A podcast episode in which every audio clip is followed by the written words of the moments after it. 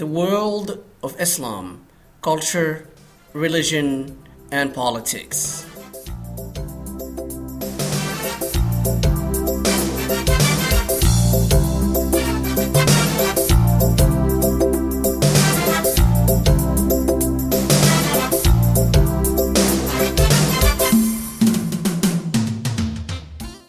Thank you for joining me again. My name is Amin Tais. We have seen in the last few episodes that the early period of Islamic history was very volatile and very complex. There was the spectacular success of what Muslim historians called al futuhat and what we called the expansion of the geographical domain controlled by a new and determined socio political group united by religious fervor. Yet, the story of the early period of Islam is also a period of intense internal conflicts. We saw how different social groups vying for power in the aftermath of Muhammad's passing clashed with each other in violent fashion. The first civil war lasted from the assassination of the third ruler, Uthman, in 656 to the triumph of Muawiyah in 661. A victory that relatively stabilized the situation for a little while. But with the death of Muawiyah in 680, Muawiyah, who had designated his son Yazid as his successor, thus ushering the rise of the Umayyad dynasty as the first ruling dynasty of the history of Islam. So, with Muawiyah's death and with the resentment that the establishment of Yazid as ruler had created, the tensions would start intensifying once again. The same political actors will resurface with a new sense of urgency. The supporters of Ali in Iraq, Shi'at Ali, the Kharijites in Central Arabia, Al Khawarij, and especially the supporters of a man named Abdullah ibn Zubayr.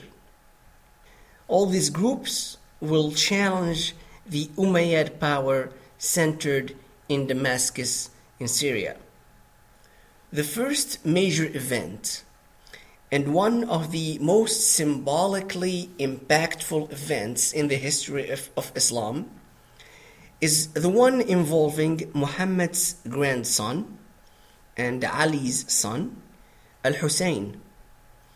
In 680, Al Hussein and a small number of his followers and family members, including women and children, would head from Medina towards Iraq with the intention of organizing an opposition movement to the Umayyads centered in Kufa, a town whose inhabitants have historically been strongly pro Ali, as we saw in a previous episode. But Hussein will never make it to Kufa. In a place in southern Iraq called Karbala, Karbala, an Umayyad army will massacre Hussein and his followers.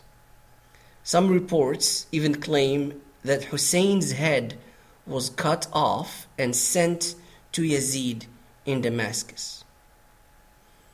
It would be extremely hard to underestimate the impact of this tragic event on the memory of the supporters of Ali and his family. The passion of Hussein would become central to Shiite religiosity in later centuries and until today. And yet, in this early period, the strongest challenges to the Umayyads came from other political actors. The so called Kharijites that I introduced in a previous episode were able to control a large geographical area in Central Arabia. and basing, basing himself in Mecca, Abdullah ibn Zubayr, who was the son of Az-Zubayr ibn al-Awwam, a companion of Muhammad, uh, who you might recall was killed in the Battle of the Camel in 657 in the struggle against Ali's forces. Abdullah ibn Zubayr, who was also the son of Asma bint Abi Bakr, uh, daughter of the first leader of the community after Muhammad, and sister of Aisha, Muhammad's widow. So Abdullah ibn Zubayr was able to establish his power over Iraq, Egypt, the Hijaz, and uh, southwestern Arabia. And just when the Umayyads seemed close to re establishing their dominion over Mecca, Yazid died in 683. The Umayyads were in disarray. And Umayyad leadership would eventually switch to the Marwanid family within the Banu Umayyah clan. The new rulers, uh, Marwan and later his son Abdul Malik ibn Marwan, would slowly retake control of the empire, ultimately defeating Ibn Zubayr thanks mainly to the ruthless commander Al Hajjaj ibn Yusuf, who besieged Mecca and reportedly went as far as bombarding the Kaaba with stones from a nearby mountain. This was the second time the Umayyads had caused damage to the Kaaba since it is reported that the Kaaba had caught fire and burned in a previous siege in 683. This time we are in the year 692, and this is the date when Mecca falls to the Umayyads. Ibn Zubayr is killed, and Al Hajjaj ordered his troops to impale Zubayr and to keep him on display near the Kaaba as a warning for anyone who dares to rebel. This also marks the end of the Second Civil War and the eventual solidification of Umayyad rule for decades to come.